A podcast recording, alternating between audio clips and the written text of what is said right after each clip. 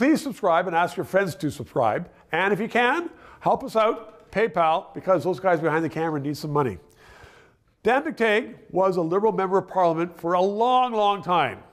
He knows policy and he knows all about gas prices and the foibles of this government. He joins me right now because there's something new I want to ask you. Well, it's old, but I mean, it's a new issue.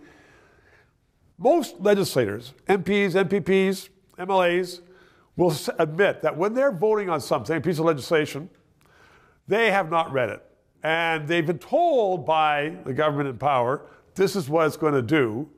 And I've had that personal experience when I've asked an MP, did you read this before? Do you know what that did? Well, no, no one reads it. Yeah. Is that true?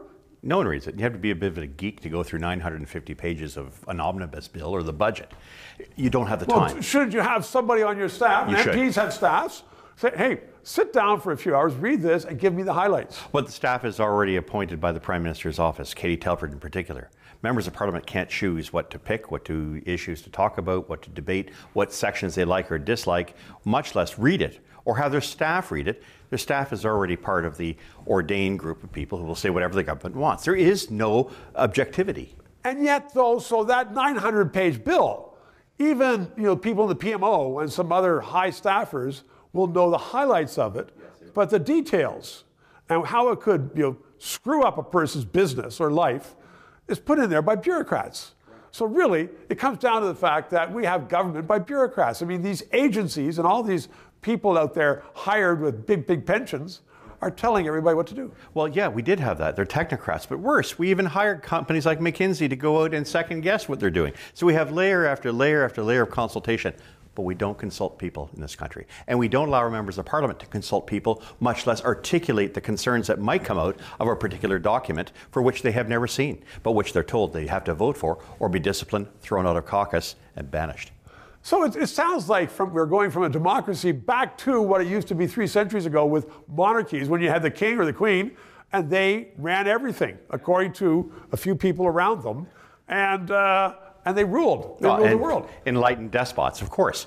Uh, look, it's up to members of parliament to pull back and do what they need to do. Uh, I was no Do saint when it came for to that? I think there is. I think I think there's a there's a thirsting for this. There are issues that the House of Commons. It, my my credo as a member of parliament for 18, 19 years was simply this: if it wasn't something we campaigned on, it's something's new.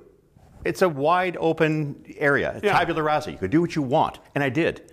I think the same should apply today. If these are things, they're new ideas, constituents, they happen to be endemic to your own riding, then yes, members of parliament should take the opportunity. They have a lot more power and influence than they could possibly know. I know I passed probably more bills than any MP, uh, certainly as far as my contemporaries are concerned. So MPs have the power if they only would wake up and use it.